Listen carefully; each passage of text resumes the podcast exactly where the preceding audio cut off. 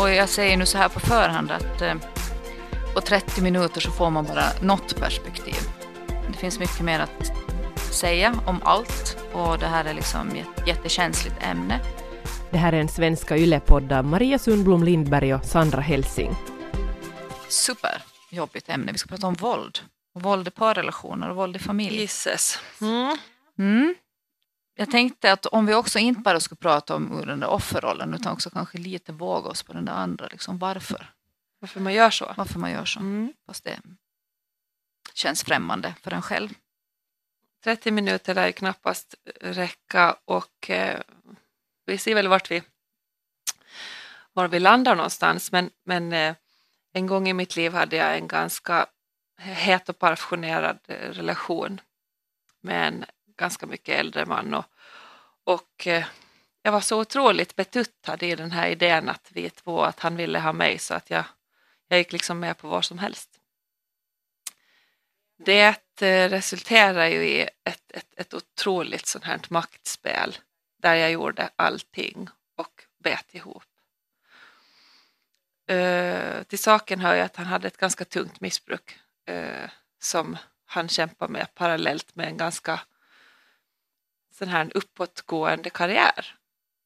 Och allting såg ganska bra ut och vi var ganska roliga tillsammans så, där, så att när det var bra var det ju jättebra. Men när det var dåligt så var det ju verkligen nattsvart. Och, den, och det sjuka är att det nattsvarta kommer liksom efteråt. För att där och då så tänker man att äh, det blir ju bra imorgon. Sådär. Och då satt jag och funderade att det finns ju liksom psykisk våld, det sitter ju kvar ännu, liksom alla men av det, så det psykiska är väl det som har varit liksom tyng, tyngst. Då. Men, men det fysiska våldet, blåmärken och sånt går över. Sen har du det ekonomiska våldet när någon har makten över ekonomin. Och sen har du det sexuella våldet som vare sig du blir våldtagen eller inte, men också att du blir så förnedrad och kränkt att du går med på att göra saker som inte ens någon människa ska borde göra. Och speciellt när man är 20. Mm. Sen, sen, finns ju också det perspektivet som inte var tack och lov aktuellt i ert fall. Om man har barn så kan också det människan ha ja, Det fanns ju ett barn. barn med. Ja, det fanns det ett barn. Okej, okay. men han hade barn alltså? Han hade barn. Ja, mm. Men annars kan man ju använda barnen som ett maktspel också i det här Givetvis. Ja, ja mm. i maktspelet i den, i den det är att, att, eh, att fråga något om jag ville ha barn så brydde han sig inte om eftersom han redan hade ett. Mm. Så att på det viset då. Mm. Men hur började det alltså? Var det så här från början eller fanns det liksom en romantisk mm, Jag tänker att en vecka in efter jag hade flyttat ihop med honom så kastade han en sopborste i köket som slog mig rakt över smalbenet så jag har ändå fortfarande en grop i smalbenet. Det var efter en vecka. Mm. Uh, så att uh, det började ju sakta. Sen blev man spottad i ansiktet. Mycket spott i ansiktet. Kasta grejer, han var duktig på att kasta grejer, skor, eh, slå mig med saker i huvudet när jag gick förbi, gripa tag i armen, knuff mig åt sidan. Och sen också sån här som är sån här psykisk terror tänker jag. Om vi lite går bort från det där, psykisk terror när, när man sitter i bilen och så, sånt som är kvar ännu. Som jag tänker psykisk terror att, att när han körde jätte, jätte, jätte, jättefort så kunde han bara släppa ratten och titta på mig. så att är du rädd nu? Är du rädd nu? Och sånt där eh, läkande i bilen, att han läker att han kör av vägen, stänger av lamporna mitt i natten och gasar fullt och, tittar, inga på, alltså tittar inga på vägen och tittar bak och, och, och liksom provocerar mig till att skrika. Och det där höll han på med ganska mycket. Och sådär.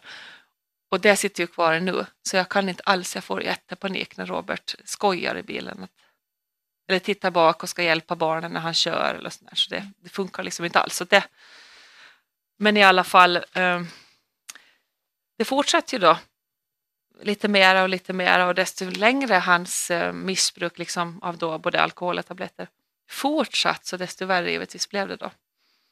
Han ville inte mera kramas eller säga att jag älskar dig eller och varje gång man liksom då skulle ha någon sexuell relation så, så, eller någon kontakt så skulle det vara så extremt perverst på något sätt att det var liksom ja, det är helt onödigt att nämna det, men att ingenting var någon, någon gång mer normalt. Och, eh, och utan att gå in på desto mer detaljer, men vi hade en, en, speciellt en incident som han frågar mig på dagen, ikväll kommer det att ske, typ klockan åtta, fine, var beredd, gå och duscha, jag kommer sen. Vilket betyder att han kom lite senare, betyder det att, att han kom upp i sovrummet lite full eftersom han hade det här alkoholmissbruket. Då har jag ju dragit i sig någonting och ganska så här, kunde det vara då, ja. några, några groggar då, alltså några, en halv flaska whisky eller något sånt. Kommer upp då och ber ju mig då vänligt att ta på mig någonting eller stoppa någonting någonstans eller något sånt där. Och, och undrar, kommer jag ihåg, varför jag inga kom. Och jag skrattade åt honom, alltså är det en sån här, men herregud, att hur skulle det ha gått till? Alltså mera som ett skämtsamt att, att min gäst, alltså att hur skulle det ha gått till? Alltså, och då svarade han ju han jättekränkt och, och är förbannad på att, eh, att jag kunde liksom säga någonting kritiskt om han som älskare. Då vart han ju helt vansinnig. Alltså det slog svart i ögonen på honom. Så han flög på mig i sängen, tryckte ner mig i sängen och hällde ut eh, en flaska rödvin liksom över mitt huvud medan han höll ner mig och hällde det i käften och höll fast mina käkar så att han skulle hälla det i mig och över mig och skrek samtidigt allt möjligt. Och sen tryckte han fimpar i öronen på mig. Och eh, sen när han skulle gå därifrån då, så efter att han hade kastat allting han hade hittat där på byrån och allting och alla saker som han tyckte att jag skulle sätta på mig och i mig. Och, så det kastade han på mig och så lyfte han upp sänggaveln. Fotändan på sänggaveln lyfte upp den och släppte ner den med full fart så att hela botten i sängen ramlade ut och sen sa han att där kan du ligga, din satans hora. Att jag kan lika bra gå ut och runka än och knulla med dig. Och då var jag liksom 20. Och då kom jag ihåg att han bara stolpade ut och gick och fortsatte dricka. Sen på morgonen efter då så tänkte jag usch hur ska jag reda upp det här då? Var man liksom, när tårarna är torkade och liksom, då tyckte jag att det här kommer bli jättejobbigt att sova här om jag, om jag inte räddar upp det här. Så jag räddade upp det. Städa upp det. Försökte, kommer jag ihåg, upp på toaletten med pincett få ut de där fimpa, små fimparna ur öronen. Torka ut mig, kom ihåg hur fick man bort röven nu då från lakanen. Man tänker helt irrationellt att man kan inte ens tänka på någonting för att man var så beroende liksom av den andra att den skulle bara tycka om en och älska en. Och att vad gjorde jag nu för fel? Borde jag kanske ha satt på mig det här vädervärdiga outfiten och det gjorde jag ju 95 procent av gångerna gjorde jag det. Mm. Det är det som är det sjuka. Mm. Så att, eh, Men hur länge var ni ihop? Ja, allt för många år, ganska många år. Mm. Så var det ju så här då. Och sen någon dag senare då så hade ju han då förstås morkis och kom med något fantastiskt erbjudande om någonting. Ska vi gå ut och käka? Fan, det vart ju lite jobbigt det där. Mm. Och så ja, gud vad kul! Och så får vi äta någonstans och så var det bra. Några dagar till då. Men, men när du sitter och berättar det här, det är ju alltså fruktansvärt. Det är helt vedervärdigt. Ja, får du någon kontakt till det liksom känslomässigt eller är det här liksom en story bland många? Du har sagt det många gånger. Liksom Nej, att... Men hur många gånger skulle jag sagt det åt någon? Nej, nej jag, menar, du, jag menar inte på det sättet. Det men ett... Du har ju berättat om honom. Det, det är ju ingen hemlighet att det var så här. Nej. Men får du liksom, vad, vad, vad känner du? Uh... Det är ju du alltså. Men jag förstår ju det. Jag förstår ju det. Alltså det, det är ju det som jag pratar om som vi har pratat om förut, som, om terapi och det ena och det andra och yogan och var man liksom hittar sin väg, väg att helna. Att jag har ju faktiskt gått i terapi av olika orsaker och, och sådär. Och, och givetvis fattar jag med mitt sunda förnuft att, att i en ung ålder att gå igenom, det här är ju liksom en historia av tusen, eh, där man inte har kunnat berätta det åt någon och, och skylla i alla blåmärken och, och sånt där. Det är klart att det fanns sätter spår. Och vilka är spåren då? Eh, spåren är ju det att det, för, att, att det liksom förstörde relationer efter det. För att jag, för att jag är liksom, ja men som att, jag, att problem jag kan ha i min relation idag har orsaker från det förflutna. Trygghet, att man vill ha någon slags eh, säkerhet. Jag tycker det är jobbigt när någon ringer mitt i natten. Då tror jag alltid att det är något fruktansvärt eller och sådär. Så han levde ju som en alltså riktig huligan, som en cowboy utan liksom live today, mm. die tomorrow. Sådär. Alltså verkligen så. Så det är ju... Var han sjuk? Ja, men det är ju klart. Ja. Ja, absolut. Han var Ja. sjuk av sitt missbruk. Ja. Han var ju en fantastisk människa. Alltså, vad, Alltså jag älskar han ju fruktansvärt mycket. Alltså men verkligen. vad älskar du då? Jag älskar ju han utan sprit. Alltså det var ju verkligen någon som jag kände att, att jag trodde ju aldrig att det någonsin skulle ta slut. Jag måste ju göra slut för att överleva själv. Och jag provar ju flytta tre gånger men jag flyttar alltid tillbaka. Men menar du alltså att det fanns en sån här Dr Jekyll och Mr Hyde? men att han var så otroligt fin? Nej, Alltså. men han var så otroligt eh, karismatisk att han var liksom, jag var så avgudad han på något sätt. Att han, han var så fin när han var fin liksom. Och sen så, jag anser det, jag är inte mer arg på han. Utan jag har ju förlåtit han. Men det har ju tagit nästan tio år. Mm. Att jag kan inte mer, alltså det var spriten som var. Men, men du, var ju, inte, du var ju inte hans enda brud. Hur, hur, vet du någonting om andra kvinnor som han har haft? Jo, det är ju ett mönster. Okej. Det är ju ett mönster, totalt mönster. Mm. Och periodvis hade det väl säkert varit bättre med någon tjej eller så här som har försökt. Och jag vet ju att alla har ju mer eller mindre fallit för samma sak och det är ju någonting som, alltså jag kan bara liksom prata, jag, jag vill inte prata illa om någonting för att jag vill bara, jag är ju jätte, jätte tacksam för de där år, för åren som var, eller tiderna, stunderna däremellan som var bra. Jag är otroligt olycklig att, att han var sjuk. Alltså.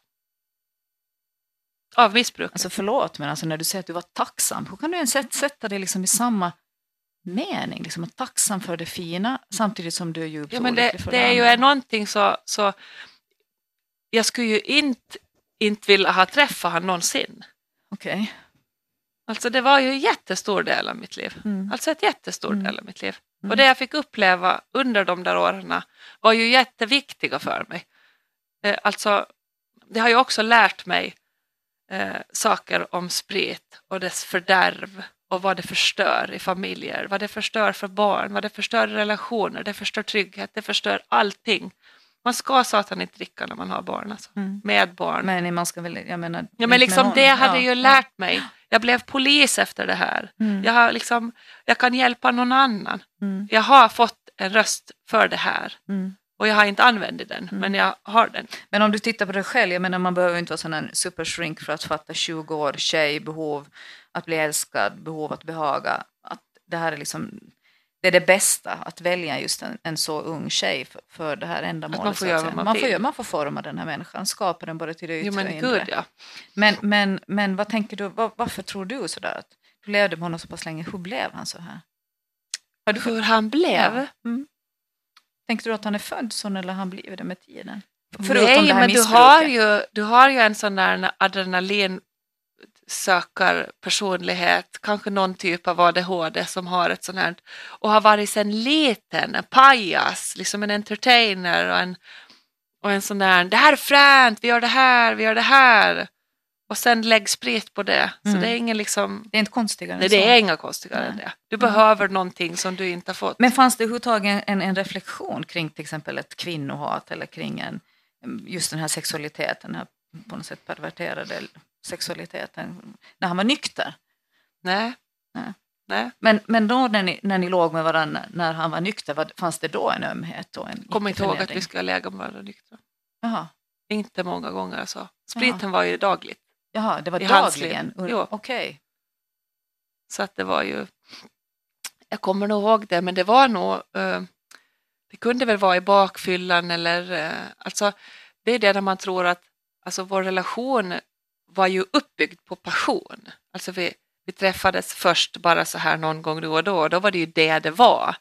Och sen när man sen ska bygga en vardag på det, så då blir nästan då blir nästan vardagen helt dysfunktionell för att har du inga det där liksom helgpassionerade fyllerelationen där man kan liksom vara vem man vill och sen gå tillbaka till sitt eget så, så då, då har du liksom ingenting. För något annat var det ju inte. Liksom. Mm.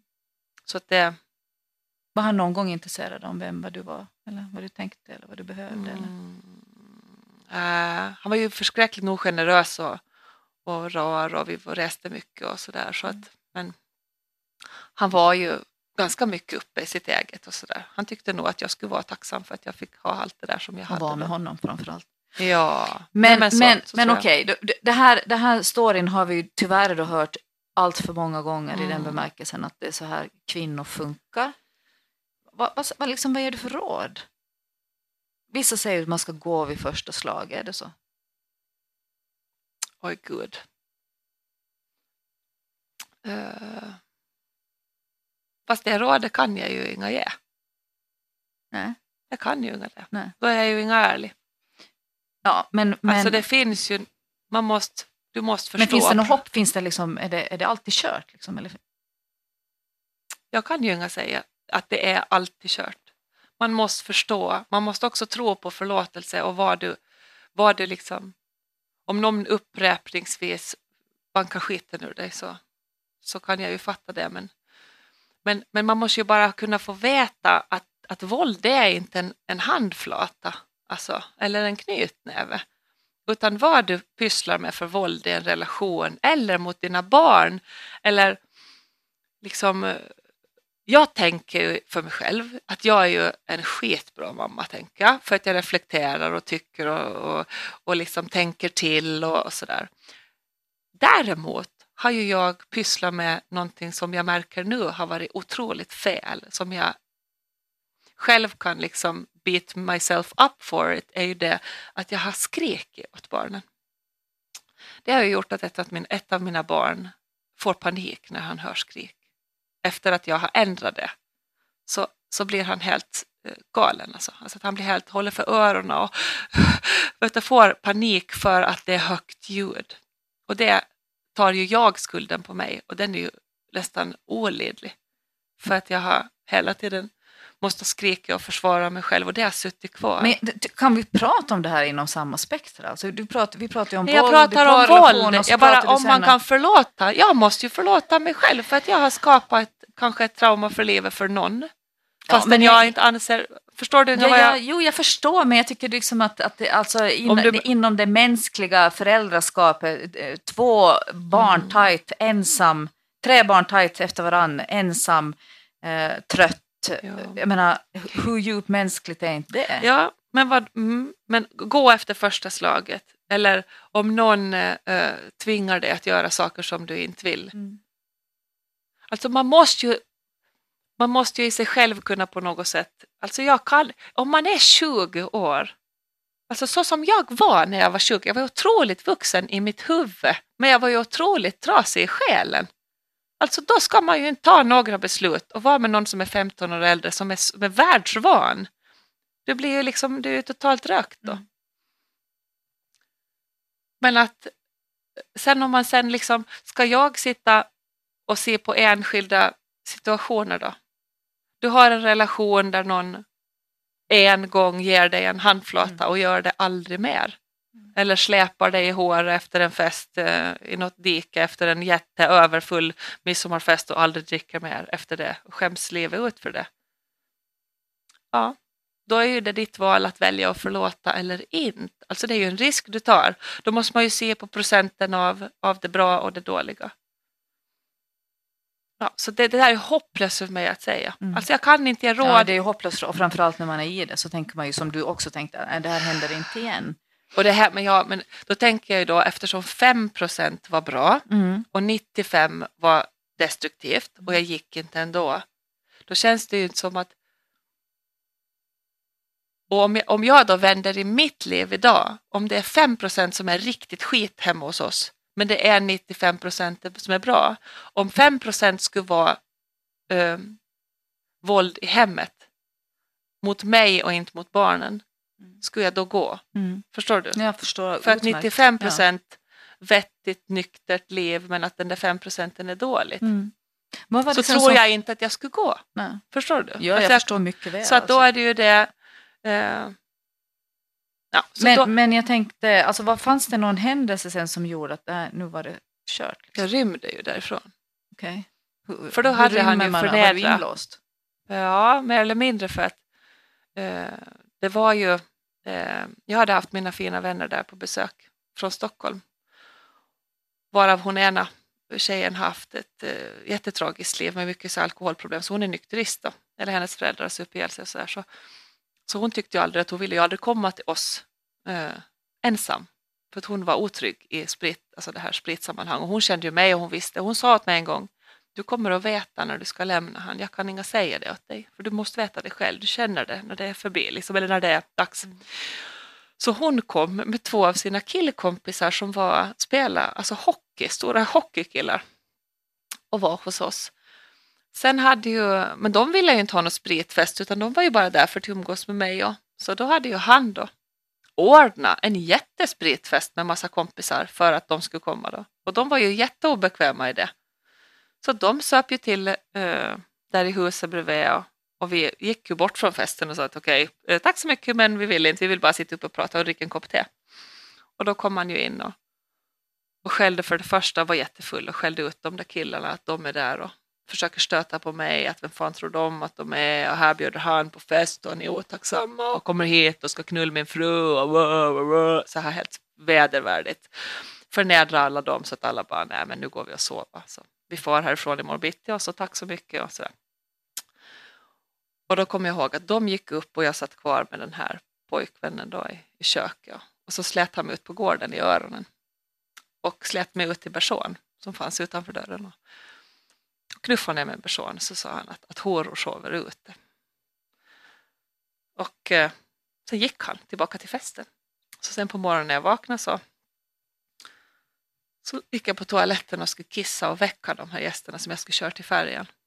Och eh, titta på mig själv i spegeln. Alltså, så då är jag här båda öronen nästan helt kolsvarta för att de var helt blåa. Man rev i bråske och neråt halsen. Och så sa jag, vi går nu. Och jag kommer ihåg att jag låg när jag gick ner för trapporna. Så att jag kommer inga hit mera. Att jag går inte hit mera. Jag är fri nu. Så kände jag. Och eh, sen körde vi till stan och det var mors dag. Så jag skulle till min mamma efter det här. Och jag kommer ihåg att jag for till min morsa, sen träffade jag min kusin och vi for till hennes morsa och jag bara kände shit alltså, jag far inte tillbaka. Eller jag liksom är fri, nu ska jag få hem och, eller jag ska få hem och säga jag vill inte se dig mer ditt as alltså. Det här gör du åt mig mer. Så när jag kommer hem då hade han givetvis förträngt allting vad som har hänt under natten och sådär. Men då så gick jag upp i, i, i sovrummet och skulle börja packa ner grejer. Och då kom han ju och så stängde han ju in mig där och tog alla, som är i den där stora garderoben, så tog han alla mina skor och slängde och slog på mig med alla skor. Och sa han, du går ingenstans. Alltså du går ingenstans. Du blir här. Och det var ju ett otroligt, han var ju, hade ju förstås druckit då hela dagen när vi hade varit borta. Så att eh, då ska han ha hämta någonting utifrån, eh, ja, utifrån. Och jag står och tittar, jag kommer ihåg att jag behöver ingenting härifrån. Alltså jag behöver ingenting. Jag hade gömt min mobiltelefon i trosorna. För att jag visste att det enda jag behöver är att jag kan ringa efter hjälp om det händer någonting. Så då står jag och tittar från sovrummet ut genom fönstret. Att han gick liksom långsamt iväg för att han ska hämta någonting i ett annat hus. Och då kommer jag ihåg nu springer jag ner. Det första jag måste göra är att öppna motorhuven och sätta tillbaka tändhattarna på batteriet för att han drog alltid ur dem så att jag inte kunde fara någonstans. Han trodde att jag var helt puckad, att jag inte visste varför inte bilen startade. Så det jag gjorde, smög ut sakta med telefonen i trosorna, satt på tändhattarna, öppnade huven, satt på tändhattarna och så ner med huven. Och när jag hoppar då in i bilen så ser jag han i backspegeln komma springande. Och då gasar jag iväg. Och det var sista gången jag såg. Och sen? Sen? Kom han inte efter dig? Jo, han sprang efter men, ja, men sen, jag var ju i bilen. Ja, men tog, kom, sökte upp dig? Han nej. Nej, nej alltså eh, han var här och ringde mig på telefon till stan. Jag svarade ju inte. Men så ringde han och hade flera gånger eh, lämnat meddelande på min telefon att jag kommer att ta livet av dig, jag kommer att slå dig, att ditt satans hora och allt sånt där. De, de meddelandena sparar jag ju ja, ett år ungefär på min telefon. Mm. Men flyttade du från Åland? Nej, inga då. Jag bodde kvar på Åland ett tag. Men jag träffade honom inte. Han träffade faktiskt en annan tjej ganska snabbt därpå. Okay. Och sådär. Så att jag lämnar ju hundar och bil och massa kläder och möbler. Och... Pass, var aldrig att packa ihop? Nej, eller? nej, jag var nog dit någon gång. Jag kommer inte riktigt, och det är ganska länge sedan, men jag kommer ihåg att jag var dit. Jag var ju aldrig ensam dit mera. Jag var mm. dit någon gång och packade ihop lite grejer. Eh, men då hade jag med mig både mamma och pappa var med en gång. Och sådär. Mm. Men då var han inga hemma. Mm. Så jag minns inte att jag såg honom. Hur många visste om vad som hände? Ja, alltså mina föräldrar visste om som 2 procent. mina vänner, jag hade en jättekär vän, fortfarande en jättekär vän till mig som visste 70 procent. Och hennes föräldrar. som räddade mig många gånger, många nätter när jag måste köra därifrån. Alltså, för, alltså mina ben skakar. Ja, ja. Usch vad äckligt. Ja, så att, eh, ja. Eh, och Men alltså, det läskiga är ju är att man är snäpp över 20. Idag är jag ju snäppe under 40. Så att jag menar att... Eh, men vad skulle, vad skulle någon kunna hjälpa om man inga erkänner det för sig själv att det är ju skit? Klart sa satan att jag visste att det var skit. Men, men ens, ens hela referensramar blir ju liksom helt rubbade med tanke på att man tänker så här. Alltså jag kommer ihåg som jag berättade det igår att två dagar så var det bra och jag tänkte att nu är vi okej igen. Mm. Alltså vi är okej, vi har inte fan stridit på två dagar, att vi är liksom på väg. Ja, Strider jag hemma idag två dagar i rad så är jag så slut. Att jag liksom tänker så här, den här sommaren sket sig för att vi har bråkat två dagar i rad. och där var det helt tvärtom alltså. Nej men det var totala no, andra procenter än vad det liksom är, är idag. Eh, skulle det ha hjälpt om någon skulle ha haft mod att liksom, vet du, gå in och kräva? Och... Men ja, jag vet inte fan alltså. Jag vet inga. Jag kan inga. Alltså eftersom jag klassar mig själv som att jag var ett barn. Mm. Alltså jag var ett barn, Mm. en jätteomogen liten vuxen som lekte vuxen. Mm. Vilket betyder att, att han hade ju jättemycket bekanta i samma ålder som eh, var så också begeistrade i han och var så nära och kär vän till han. De visste nog vad som pågick men de kunde inte göra någonting. Mm. För att? Nu då ville inte hamna i samma sits som mig på något sätt. Att hamna i, för han var ju också hemskt aggressiv och hård mot, mot alla som gick emot hans liksom, sätt. Och ganska så hotfull, hotfull och aggressiv. Idag då skulle du gå emot, bryta in hos en vän som har varit utsatt men det här? gud ja, Ja, herregud ja, ja. absolut. Aldrig tolerera, aldrig titta på, aldrig fundera utan bara vadå? Om jag skulle se, alltså om jag skulle se ett, ett mönster, alltså Mm. jag kan inte säga att någon ska skilja sig eller att någon ska göra någonting, men, men jag tror att om man långsamt ser att någons barn mår dåligt och att man vet att det är ens vän som liksom orsaken så här så alltså jag kan inte inte göra någonting. Alltså. Och fastän många gånger så jag har gjort både det ena och det andra men liksom det, det äter ju mig också för att jag är för jag bryr mig för mycket helt enkelt. Nej, men man ska bry sig. Ja, det tycker jag. Men, men jag tänker det här medberoende i förhållande till honom. Mm. Jag vet att du har funderat jättemycket på det och fått hjälp. Snacka Mm. kring att vara medberoende. Ja, men man tror ju hela tiden på något sätt att, att, eh, att om jag bara, alltså om jag bara håller ut nu, om jag är lite trevlig nu och så, eller är lite mer, är lite fullare nu, eh, ser lite sexigare ut, går lite mera med på det här så då kommer han inte att göra det här. Nej. Men det spelar ju inte någon roll vad jag gjorde. Alltså jag kunde inte göra någonting. Nej. Alltså allting Nej. var så förbannat förvridet. Och jag, alltså jag har ju, givetvis det var en vuxen människa och han hade ett eget ansvar, men jag skyller ju också jättestor del på den här asiga spriten. Mm. Har du skam? Nej, Nej, därför Inga sitter mera. du här. därför sitter jag här här. inte någon om- jävla skam i kroppen på det. Har ingen, skäms inte alls för att du... För det här? Nej. Men det var inga mitt fel. Mm. Det var inte Nej. mitt fel. Alltså jag skäms inte över det på något sätt. Och jag kan så pass... Jag håller på så många år på något sätt att bearbeta det här och, och, och liksom när jag tänker på det så kan jag se det som att det är någon annan. Alltså så att det händer inte mig. Hur kan jag ens sitta här idag? Men jag har ju, det är ju, tillfrisknad är ju alltså på tid. Alltså tiden har ju läkt det. Mm. Och insikten av att, att han var sjuk och, är ju liksom och jag förlåter han och kan nu idag tänka på alltså bra grejer. Att herregud, ja just det. Än att bara kasta skit på han för det vill alltså, jag vill ju inte. Han hade ju en jättefin familj och det var ju underbart där när vi hade det liksom bra.